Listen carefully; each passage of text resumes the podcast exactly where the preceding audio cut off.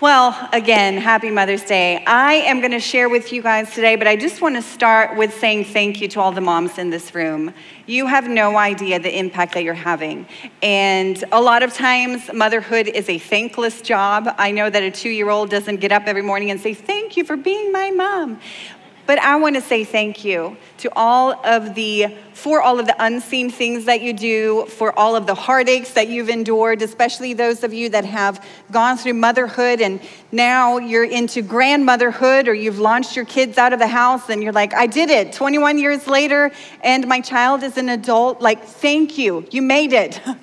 and God made you to be the very best mom for the children that He gave you. I just want to tell you that you are doing a great job, that you're an awesome mom, that there's nobody that could be a better mom for your child than you. There is no way to be a perfect mom. There are no perfect moms, but there are a million ways of being a good mom. And you have everything on the inside of you to be the best mom for the kids that God has given you. So I just want to applaud you this morning. I am so glad that you are here, and I hope you feel loved and celebrated. If by nobody else and your kids have all moved out of state or something, then by me, because you're amazing, and I thank you for being a mom. My message today is for the moms.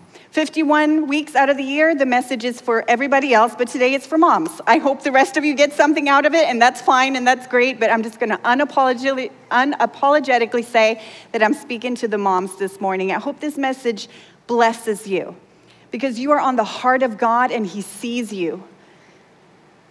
The title of my sermon today is The God Who Sees, and we're gonna talk about two moms in the Bible Hagar and Sarah. I don't know if you've ever heard their story, but they're very different. They led very different lives. Sarah's story and Hagar's story were intertwined, but they came from very different backgrounds. And the thing that struck me as I was reading this story is that God saw Sarah and he saw Hagar. He wasn't the God of Hagar and not the God of Sarah. He wasn't the God of Sarah and not of Hagar. He saw each of them, he saw their journey, he saw what, where they were at, and he was in their corner. He was pushing the purpose of their life forward. Sometimes we compare ourselves to other moms and we feel like our journey seems unfair or more difficult, and the grass looks greener on the other mom fence side. And we wish we could trade lives or stories with somebody else. Maybe you've struggled with infertility, or maybe you've adopted children and it's been a difficult road. Maybe your children have illness. Maybe you struggle with illness. Maybe it's financial trouble. I don't know what your circumstances are, but we'll see in the scripture that Sarah and Hagar both had very difficult things that they had to face. And I'm not being prophetic this morning by saying this, but we all have to face difficult things. You've either faced something or you will one day. And it could be as simple as, like, hey, I'm having a bad day. My hair is starting to fall out. My dishwasher overflowed, and there's no clean laundry, and I just can't anymore. Or it could be something that is really difficult, like standing in faith for healing in the situation of a life threatening illness. You know, we have big storms and we have little storms, but wherever you are, God sees you. He sees where you're at, He understands how you're feeling, He knows where you've been and he knows where you're going. And that was the story of Sarah and Hagar. They were two women. One was the beloved wife of Abraham. He was wealthy, so she had everything that she needed. They were traveling on this grand God adventure and they were going to their promised land. God had promised that they would make a nation that would eventually birth the Messiah. There was all this amazing promise over her life, but there was one problem. She didn't have any kids. She was heartbroken because she had not produced an heir. And the whole promise was hinging on that. So forget the fact that way back then, the value of a woman really was in childbearing. But here was also the promise of God hinging on her, and she couldn't have children. And it wasn't like they tried for two years. By the time they actually had children, she had been trying for probably around 70 to 75 years. That is a long time. But God saw her. And then there's Hagar. Hagar was an Egyptian woman and probably, okay, so Sarah was really, really gorgeous. Like she was stunning. And twice the Bible tells us that somebody else saw her, and even though she was the wife of Abraham, they thought she was his sister because he lied about it. But anyway, they thought she was just his sister. And um, two kings brought her into their um, household to make her their wife. God protected her, and both times God spoke to that king, and, and she was brought back to Abraham, which is great. But one of those times they were in Egypt, and there was a Pharaoh that took her into his palace. And when she left, the Bible says that he gave Abraham and Sarah all these things from his household and from Egypt because he's like, I don't want their God to curse me because I took this woman into my house. Like, I'm going to give you gift, I'm going to bless you. And um, historians believe that that's when Hagar, this Egyptian woman, was given to Sarah. She was Sarah's servant. Sarah's slave, if you will. She didn't really have any say about it. She was not wealthy like Sarah. There she was, but it seems like that Sarah and Hagar formed a friendship and they trusted one another. And after so many years of not being able to produce an heir, Sarah came to Abraham and said, You know what? And I think you all know the story. She came up with her own way of solving the problem. She said, I'm going to give you Hagar, my maidservant. And it's something that was done back then. Like, it seems so twisted. But anyway, she's like, This is my servant. So if you sleep with her and you guys have a son, I can have a son through her, like a surrogate mom kind of thing. So Abraham slept with Hagar and she became pregnant. So now she had what Sarah did not. She didn't have wealth and riches and a husband who loved her in the same way that Abraham loved Sarah. Maybe she wasn't as gorgeous and stunning as Sarah, but she was pregnant. And the Bible says that suddenly she felt like she was better than Sarah and she started treating Sarah with contempt. Long story short, it ends up that Sarah starts mistreating Hagar. You know, they were both in a tough spot. They could have turned to one another and helped each other through this and supported one another. I mean, beloved tribe, let's not let this be our story. They turned on one another instead of helping each other, but still, God saw each of them and was for both of them. So Sarah ended up mistreating Hagar, and Hagar ran away. And that's where we find Hagar today. We're going to read a portion of scripture about Hagar and then one about Sarah. But we're going to start with Hagar. We find her out in the desert in Genesis chapter 16, verse 7. Here is where she has run away from Sarah. And the angel of the Lord found Hagar beside a spring of water in the wilderness along the road to Shur which was actually part of Egypt. So basically, she was running back to Egypt, where she had come from. And the angel said to her, Hagar, Sarah's servant, where have you come from and where are you going? I'm running away from my mistress Sarah, she replied. And the angel also said, You're now pregnant, and you will give birth to a son. You are to name him Ishmael, which means God hears. For the Lord has heard your cry of distress. And thereafter, Hagar used another name to refer to the Lord who had spoken to her. She said, You are the God who sees me. She also said, Have I truly seen the one who sees me? just going to read that last verse again. Thereafter, Hagar used another name to refer to the Lord who had spoken to her. She said, You are the God who sees me. And she also said, Have I truly seen the one who sees me? I love that passage of scripture for many reasons. And I'm just going to pull out a couple of things, but in that first verse, in verse 7, it says, The angel of the Lord found Hagar. She wasn't searching for the angel of the Lord, which, first of all, this is the first time in Scripture that we hear about the angel of the Lord, which most theologians believe. And as you go on, the angel of the Lord is often called Lord. We believe that was Jesus in the Old Testament, the angel of the Lord. He came, and the one that in the New Testament always came to seek and find what was lost came and found her. She was not even looking for him, but he saw her, so he came and found her. I don't know what your circumstances are today, mamas but God always sees you and comes to find you. So God found her. She didn't go looking for him. And then he asks about her. Like he knows everything about her already, but he actually wants to hear her story. God cares about your story. He cares where you're at. He's asking her there. He says, Where have you come from? And where are you going? There's something so healing and powerful about telling your story in a safe place to somebody that actually wants to hear it. Have you ever done that where you're sitting with a friend and they really want to listen? You've been going through something and you feel like nobody's understanding, and they just sit there and they listen and they understand and they lean in and they look you in the eye. That is how God does to you. He wants to hear you pour out your heart to Him. He said, Hagar, Where have you come from and where are you going? And I find it interesting because to Hagar, those two were not so important. She just said, I'm running away from Sarah. She was mean to me. She doesn't answer either one of God's questions. But the thing that was hurting her, the thing that was on her heart, she shared that with God. And He listened. So, number one, he found her. Number two, he asks about her. Jesus does that in the New Testament. We see whenever he's walking around, he's always saying, What's your name? Do you want to be healed? What can I do for you? Who do you think that I am? God loves to ask you questions. He sees you and he wants to hear what's on your heart. And then after that, he gives her direction and wisdom. I skipped over a couple of verses for time, but God said, You're going to have to return to Sarah. You're going to have to go back. That was not what she wanted to hear in that moment. How many moms in here, you feel like when you had your baby, it came with an instruction manual and you always knew exactly what to do? Show of hands. Okay, that's what I thought. Good, because then I'm not the only one. It's like you barely ever know what to do. And I remember looking at my mom when I was a kid, and I'm like, oh, she always knows what to do. I'm gonna go ask mom. Now I'm like, that was so dumb. She probably never knew what to do because when kids come ask me, I'm like, oh my gosh, Jesus, tell me, what are we gonna do here?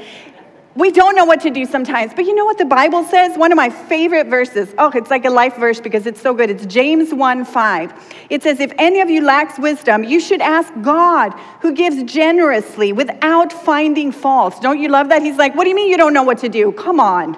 No, he will give you wisdom freely without finding fault with you. He will give you insight on how to raise your kids and what to do in every single situation. So Hagar had run away, and God said, You got to go back.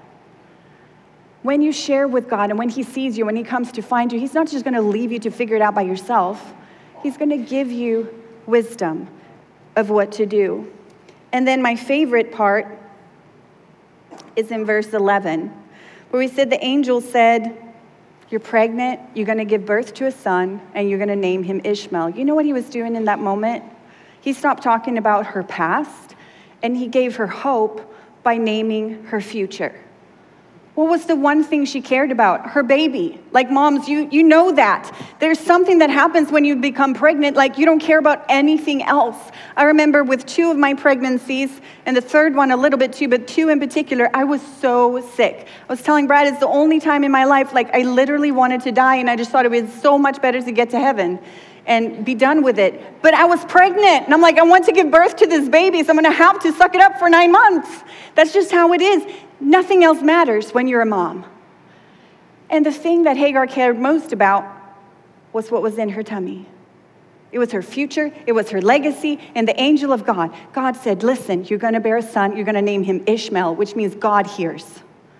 He called out her future and gave her a vision, not for where she had been, but where she was going. Listen, God sees you. And in those moments, I don't know if you're in a big storm or in a little storm, or if you're just laying in your bed at night and you're tired and it's been a long day and you tried to share with your husband and maybe he didn't understand or he just fell asleep and it's just you laying there. I've been there. And all of a sudden, you, you sense the presence of the Holy Spirit and it's like, I'm here. What's on your mind? Tell me about your day. He sees you, He's there with you.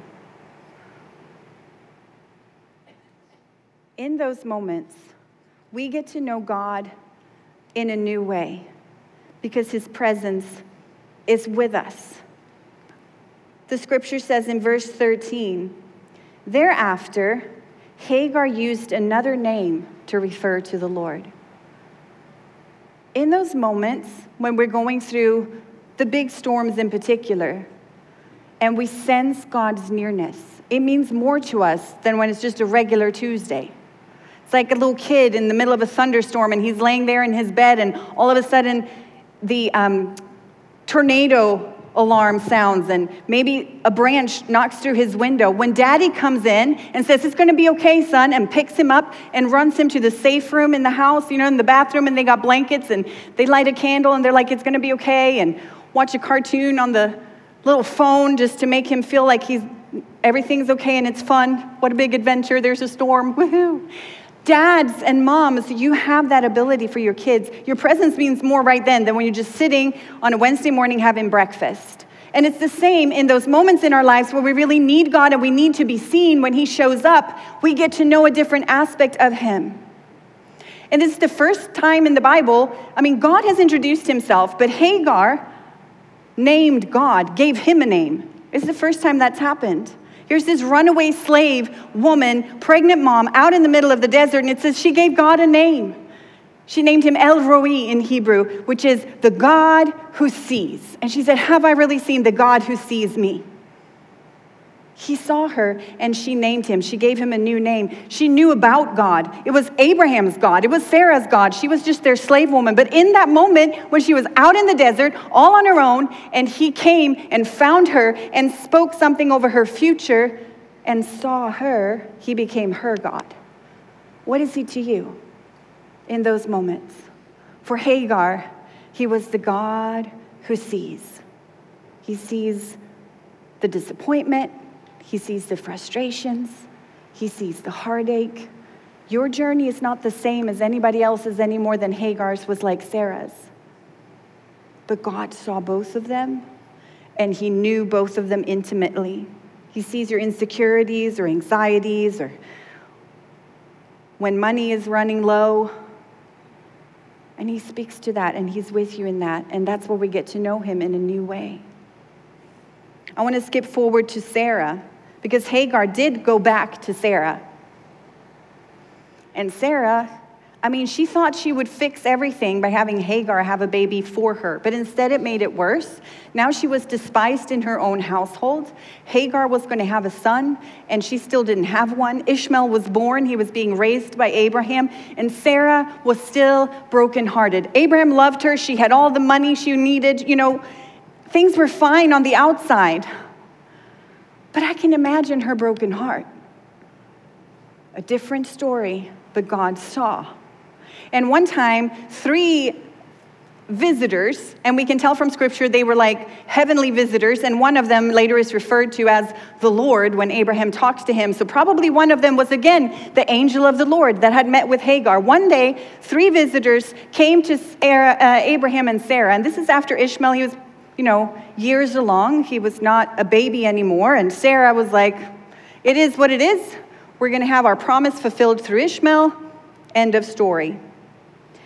And in Genesis 18, verse 10, we see that one of the angels, one of the visitors, said, I will return to you about this time next year, and your wife Sarah will have a son. Sarah was listening to this conversation from the tent. And back then, like there were not doors and walls, it was a tent, so she could hear everything, although she was hidden from sight. Have you ever done that with a little toddler and like you can see them, but they can't see you? They do this, and they're like, You can't see me. I feel like that's how Sarah was in that moment, because of course God could see her, but she's like, I'm behind this tent, he can't see me. So she's hiding behind the tent. She was listening to the conversation. Abraham and Sarah were both very old at this time, and Sarah was long past the age of, of having children. So she laughed silently to herself. She snickered, like nobody heard it. She was like this, You can't see me. And she laughed about the promise of God on her life. And she said, How could a worn out woman like me enjoy such pleasure, especially when my husband is also so old? It just sounds bitter, like she's just given up on that. It's just not going to happen. That was her story. Then the Lord said to Abraham, Why did Sarah laugh? Why did she say, Can an old woman like me have a baby? Is anything too hard for the Lord? I will return about this time next year, and Sarah will have a son. Sarah was afraid, so she denied it, saying, I didn't laugh. But God saw her. He saw her laughing. She wasn't running in the desert, running away from her mistress. She was just sad and disappointed. And she was standing in the tent and she laughed to herself. And God's like, I see you. I see the heartache you've been through. I see the disappointment in your life. I see you. And she laughed. And he said, No, no, no. Watch my words. He didn't compare her to Hagar. He didn't get mad at her for doubting. Basically, she was in a funk of unbelief. She didn't believe the promise of God anymore. And he didn't judge her for that. He didn't say, Well, Hagar has the baby and you don't. It's probably because you didn't have enough faith. He just said, Just wait. I see you laughing, but next time this year, I mean, next year this time, I'm going to come back and you are going to have a son. He could have just kept his promise to Abraham because the Bible said that Abraham was going to be the father of many nations, and Hagar had borne him Ishmael. That could have been the end of the promise, and Sarah wasn't a part of it. But the thing is, in Genesis 17, he didn't only make a promise to Abraham, he also made a promise to Sarah. And it says like this I will bless her, and surely give you a son by her. I will bless her so that she will be the mother of many nations. Kings of peoples will come from her. It wasn't just a promise for Abraham, it was a promise for Sarah. She was disillusioned, but God saw her and said, That's enough. And I think she was 99 when she finally had a baby. Can you imagine? That is a long time to wait. We've had some miracle stories in this house of women that have had children because God miraculously opened up their womb. And I don't know any of them that have waited like even half that long. That is a long time. Listen, I think God has a special, soft heart for moms and for women in general.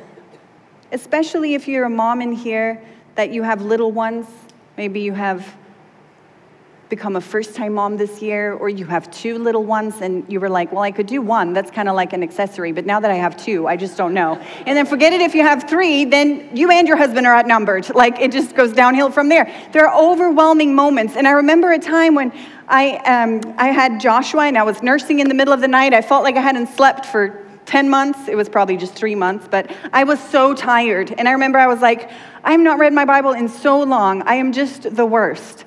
And I was sitting there, it was probably around 2 a.m., and this verse came to me from Isaiah chapter 40 and verse 11. And I want to read this to your moms because I feel like this is how God treated both Sarah and Hagar. He tends his flock like a shepherd, and he gathers the lambs in his arms, and he carries them close to his heart. He gently leads those with young. He gently leads you when you've got young ones. He's not poking fault at you and looking at every time you lose your temper or didn't do all the laundry. He sees you, just like he saw Sarah when she was laughing, and just like he saw Hagar when she was desperate, running away from her situation. He will give you wisdom. He loves you. He will carry you in those moments. Believe me, he is near to you. He wants to reveal himself to you in new ways that you've never known him before. The beautiful thing about Sarah is that she got to laugh again. She became pregnant and she had a son, and guess what they named him? Isaac, which means laughter. I mean, it's almost like a joke. Like, I'm 100 years old and I have a kid, so I'm just going to call him Laugh at Me, you know? it's like God's sense of humor. We see in verse, in Genesis chapter 21, and I'm going to go right to verse 8. And Sarah declared, God has brought me laughter, and all who hear this will laugh with me. When God brings you laughter, when God gives you joy for mourning, when He sees you, it doesn't just bring joy to you, but to those around you. When you share the joy that God has given, when you tell others that He's a God that sees you. Sarah got her answer, but it blessed us here today, like Jesus was part of her lineage. The blessing is not just for you, it's for your children and your children's children. And I believe today that God will give you laughter, that He will turn whatever that trial and situation or desert moment into something beautiful for you, that He will give you strength because He sees you and He understands you. There's something different about being noticed and, like, oh, look, there she is, and being seen. Being seen implies being known, being understood. There's safety and healing and freedom in that. Like you're surrounded by somebody who really sees you, like nobody else does. Not even your spouse. God understands you more. Moms, you are seen. When you only have 30 seconds to yourself and you haven't washed your hair in days, or when your house is full of teenagers, when your babies are sick, when it's been a long, long time, when there's not enough money, when you've lost your temper, when you let your kids down and you didn't do the right thing, when you try so hard to do something to please everybody and nobody seems to notice or say thank you, God sees you. And I feel like today, my word for you is that He sees you and that you will laugh again. Maybe you've lost your joy, but you will laugh again. Your Isaac moment with God. And it might just be you on the couch after the kids fell asleep and you have five minutes to yourself before you just fall over in exhaustion. Invite him into that moment. He's there, he sees you, but you got to recognize his presence.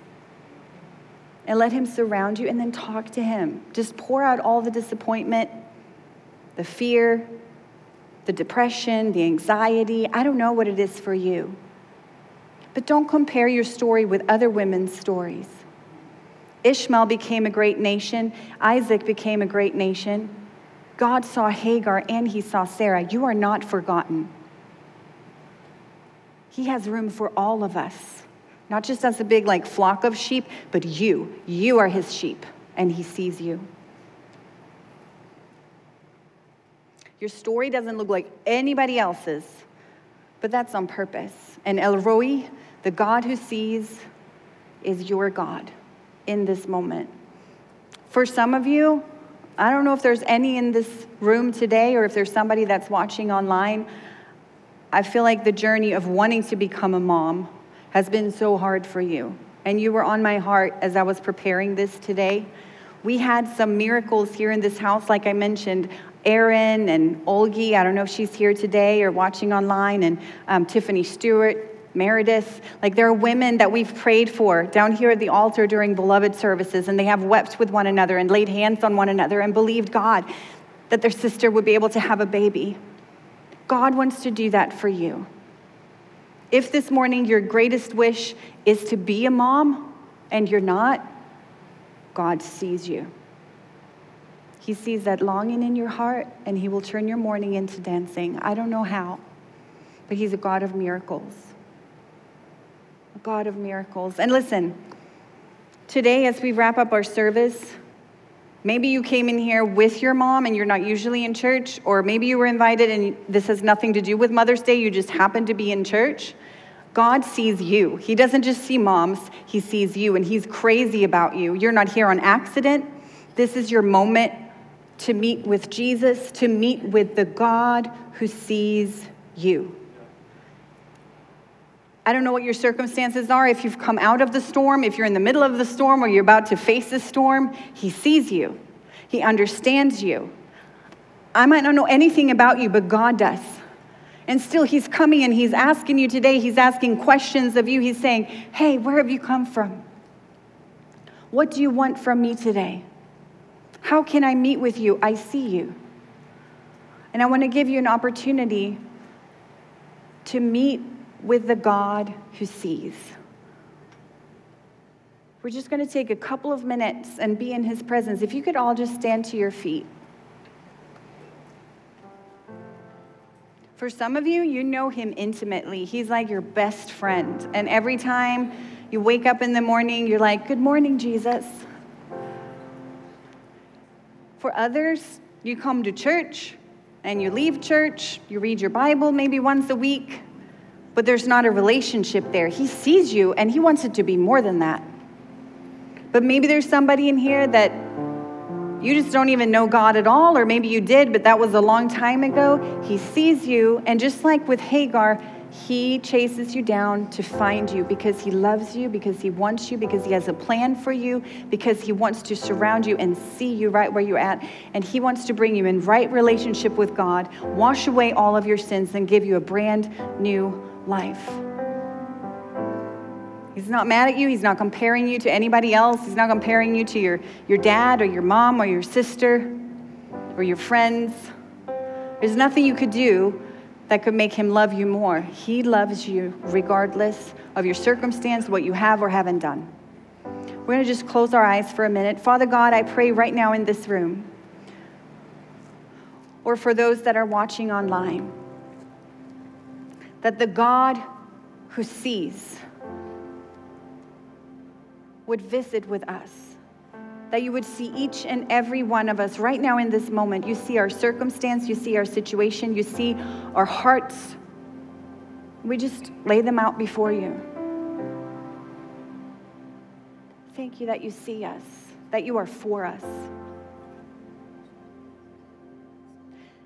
I want to just, before I pray any, anything else, I want to give an opportunity. If there's anybody in here that is not in right relationship with God, you do not know Jesus personally, you find yourself in church for some other reason, or you're just watching online for whatever reason, maybe because of Mother's Day.